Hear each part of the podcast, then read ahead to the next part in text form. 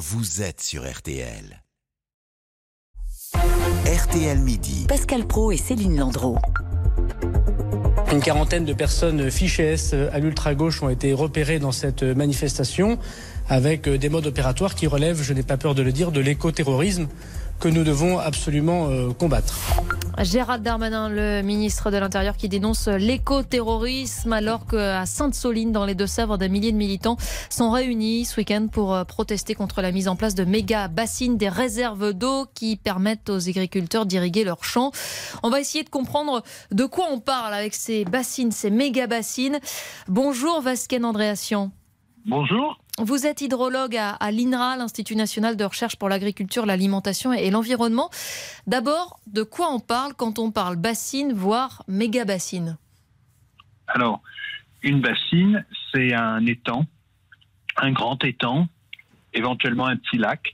Et sa caractéristique, c'est qu'il n'est pas dans le fond d'une vallée, mais qu'on a construit sur les bords des petites digues qui lui permettent de, de contenir l'eau. Donc voilà, une bassine, c'est un étang. Et pourquoi on a appelé ça bassine? Simplement, c'est parce que ça n'est pas comme euh, d'habitude dans le long d'un cours d'eau que c'est construit avec une, digue de barrage. Il y a plusieurs digues, euh, jusqu'à quatre digues pour les quatre côtés. On vous a invité évidemment pour essayer de comprendre si c'est une bonne chose ou pas de construire au fond ces bassines et d'avoir une sorte de regard objectif là-dessus, loin de la polémique. Alors on les, on les remplit quand ces bassines et avec quelle eau? Alors là commence le problème parce qu'il y a deux sortes de bassines. Il y a des bassines qui sont alimentées par des rivières. Et même, on pourrait dire que les plus grandes des bassines, ce sont les réservoirs qui alimentent Paris en eau euh, sur l'Aube, la Seine, la Marne, parce que ce sont également des, des systèmes avec des digues de ceinture euh, différents des réservoirs euh, habituels. Mais alors ceux-là, ils font plusieurs centaines de millions de mètres cubes. Et ils sont alimentés par de l'eau qu'on prend dans les rivières, dans la Seine, dans la Marne. Et là, ça ne sera pas le cas, évidemment. Alors là, ça n'est pas le cas. Et c'est de l'eau de pluie alors non, c'est pas de l'eau de pluie. Alors si, c'est de l'eau de pluie, parce que de toute façon toute l'eau vient de la pluie, mais c'est de l'eau qui est dans la nappe souterraine. Donc c'est de l'eau qu'on va pomper. Donc, comme vous savez, quand il y a des arrêtés de restriction d'irrigation, on n'a plus le droit de pomper. Eh bien, pour éviter, pour contourner en fait cette, euh, ce, ce, problème, on pompe pendant la période où c'est autorisé, donc pendant l'hiver. En hiver, en général, hein, il n'y a pas de problème d'alimentation en eau, il y a de l'eau dans les rivières, il y a de l'eau dans les nappes, leur niveau remonte puisque c'est en hiver que les nappes elles sont réalimentées euh, par les pluies. Et donc c'est à ce moment-là qu'on a que les propriétaires de ces retenues ont choisi de pomper pour stocker de l'eau. Et cette eau, ils vont l'utiliser en été. Pour faire simple, on pompe dans la nappe quand la nappe est pleine l'hiver pour ne pas avoir à puiser dans cette même mmh. nappe l'été quand on manque d'eau. Euh, Absolument. En quoi ça pose problème alors?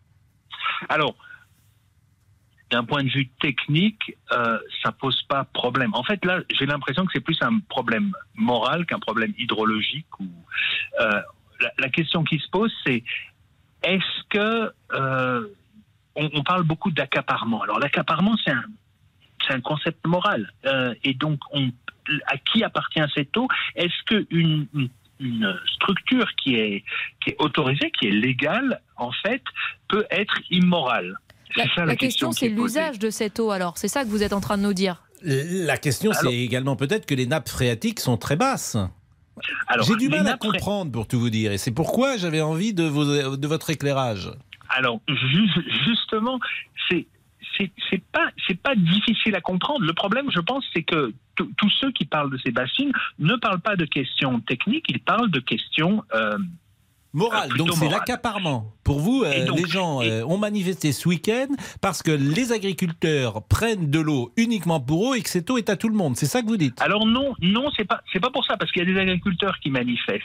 Et, en fait, c'est plutôt tel que je l'ai compris, le fait que ces, bassines, ces grandes bassines, elles nécessitent un capital important, et c'est des travaux importants, et c'est des travaux qui pourraient d'ailleurs très bien être faits par l'État.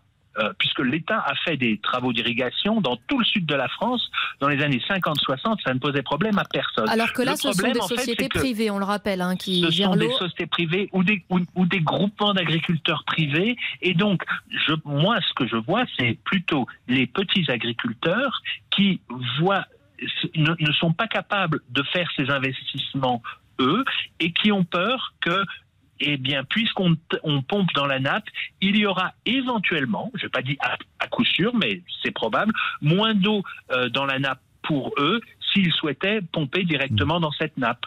Et donc, eux, les gros agriculteurs pourront contourner les interdictions de prélèvement en été, alors que eux, les petits agriculteurs qui n'ont pas eu les moyens d'investir, ils ne pourront pas le faire. Moi, c'est plutôt comme ça que j'interprète la situation actuelle. Et ils seront les premières victimes de la sécheresse euh, dans ce cas-là. Merci beaucoup, euh, Vasquen Andréation, pour euh, cet éclairage. Je rappelle que vous êtes hydrologue à l'INRA, l'Institut national de recherche pour l'agriculture, l'alimentation et l'environnement. On reparlera certainement dans les jours et mois à venir de ces projets de bassines. Bernard Lehu nous a rejoint. Quelle année pour Gallimard? Peut-être le Goncourt, déjà le Nobel, plus Céline. Quelle année? La saga et- Gallimard. oui, et le prix de l'Académie française la semaine dernière, le, le prix qui ouvrait la saison des prix d'automne. Eh bien, vous allez nous en parler. À tout de suite.